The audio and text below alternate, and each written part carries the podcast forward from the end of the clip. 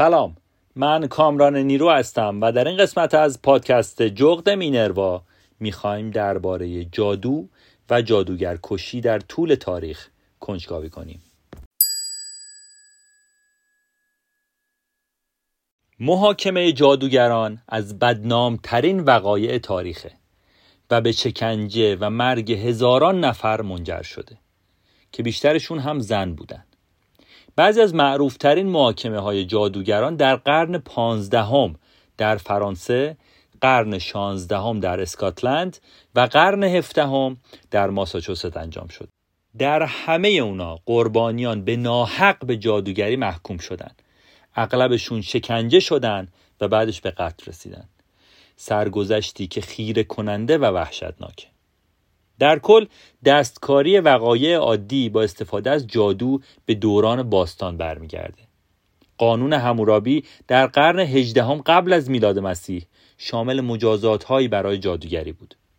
به طور کلی جادوگرها ممکن بود که خوب باشن یا بد. جادوگرای خوب به اصطلاح جادوی سفید رو برای کمک به مردم به کار می بردن و بعدها از جادوی سیاه برای آسیب رسوندن به مردم استفاده می کردن.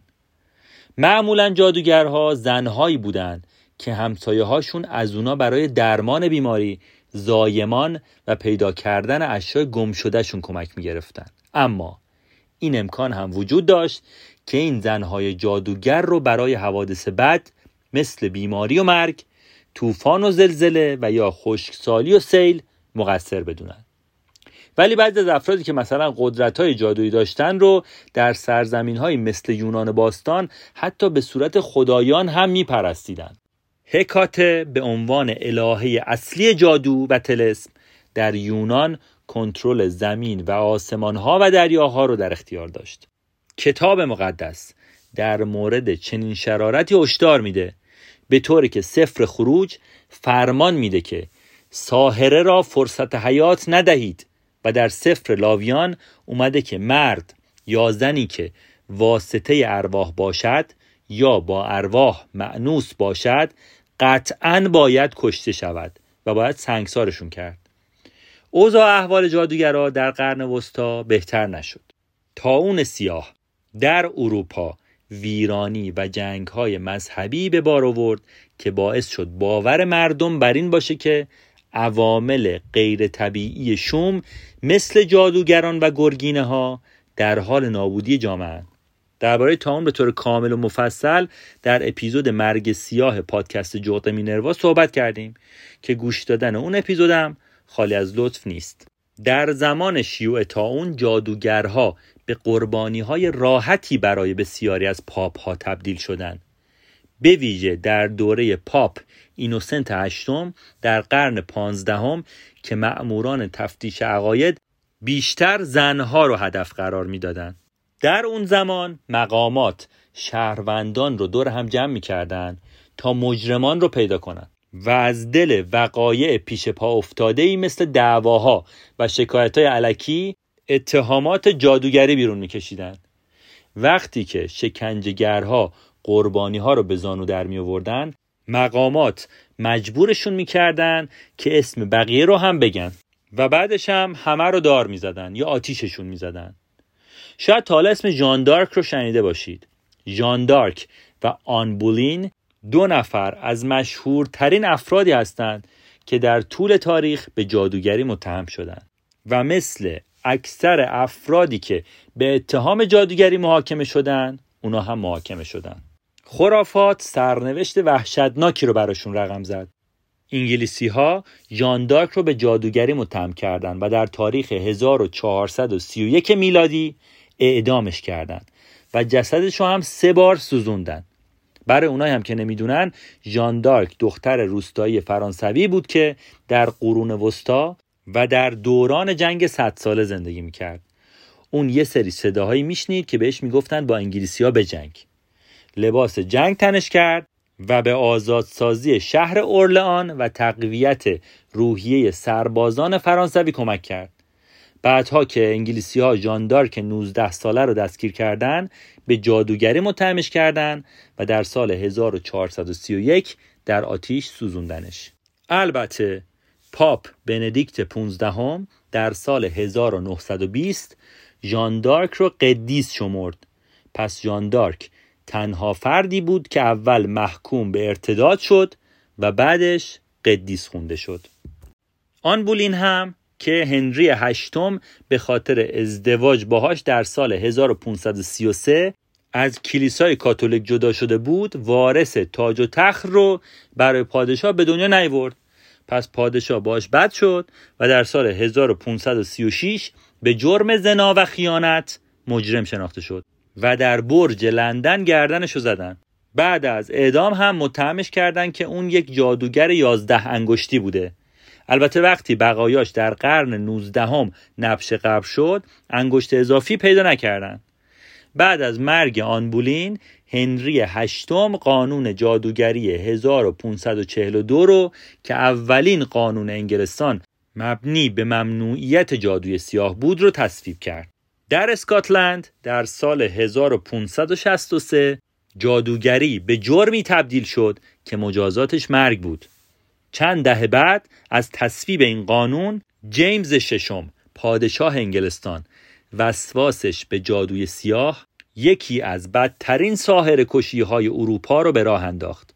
ایشون در دهه 1590 موجب مرگ گسترده‌ای در جزایر بریتانیا شد.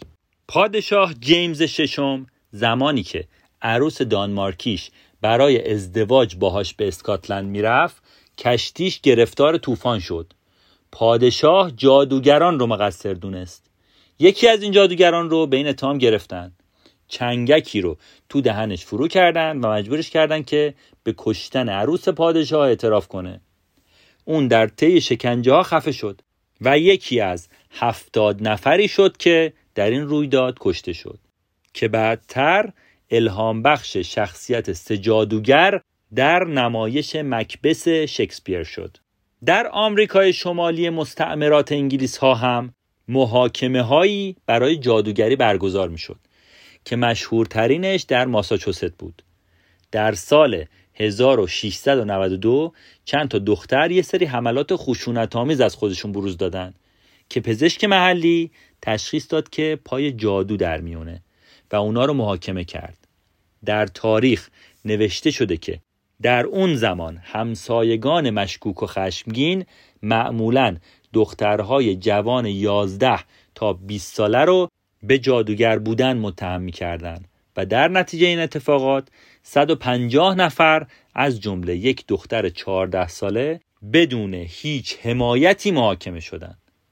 خیلی از این افراد مجبور به پرداخت جریمه و عذرخواهی کردن از مردم می شدن. بعضیاشون هم چندین ماه زندانی و شکنجه می شدن. در نهایت 19 نفر از این 150 نفر متهم رو دار زدن و بقیه هم رو تا سرحد مرگ شکنجه دادن.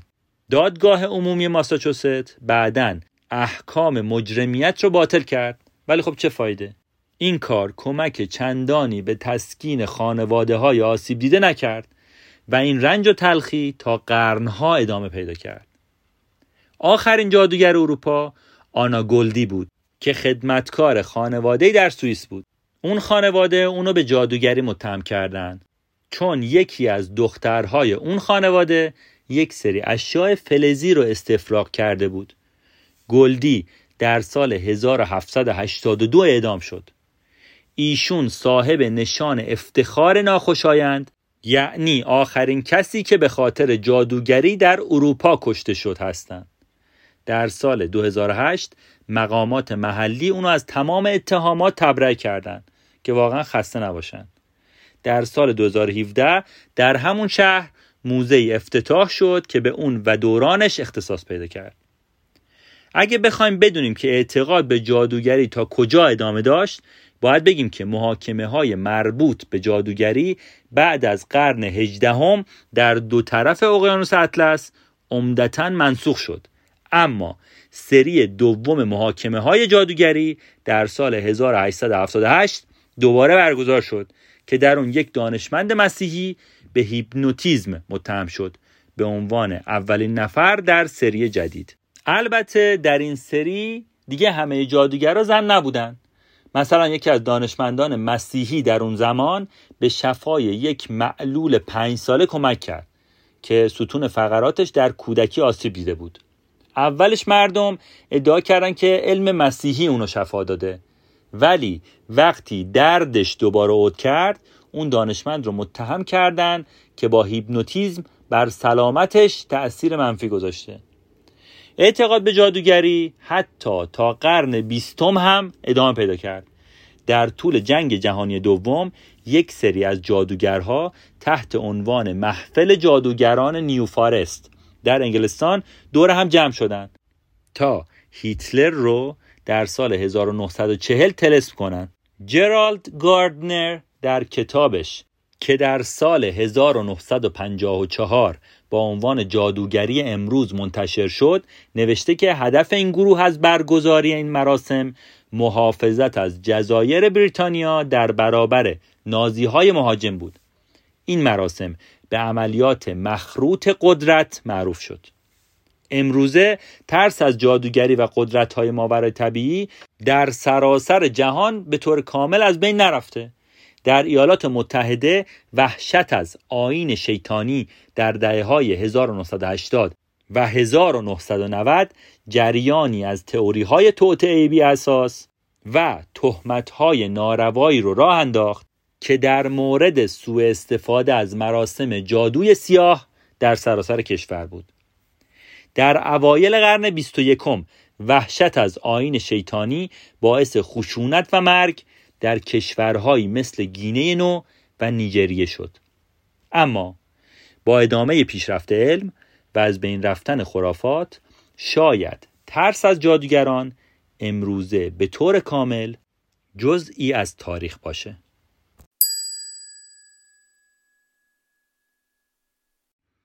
در انتهای این قسمت می‌خوام از همراهیتون تشکر کنم و بگم که اگر این قسمت رو دوست داشتید لطفا اون رو به دوستانتون هم معرفی کنید و برامون کامنت بذارید بیشک این حمایت شما باعث دلگرمی و بهبود کیفیت کار ما میشه پادکست جغد مینروا رو می‌تونید در Castbox، گوگل پادکست و اکثر اپ های پادگیر و اینستاگرام دنبال کنید. همه لینک ها رو هم می‌تونید در قسمت توضیحات ببینید. ممنون از همراهیتون.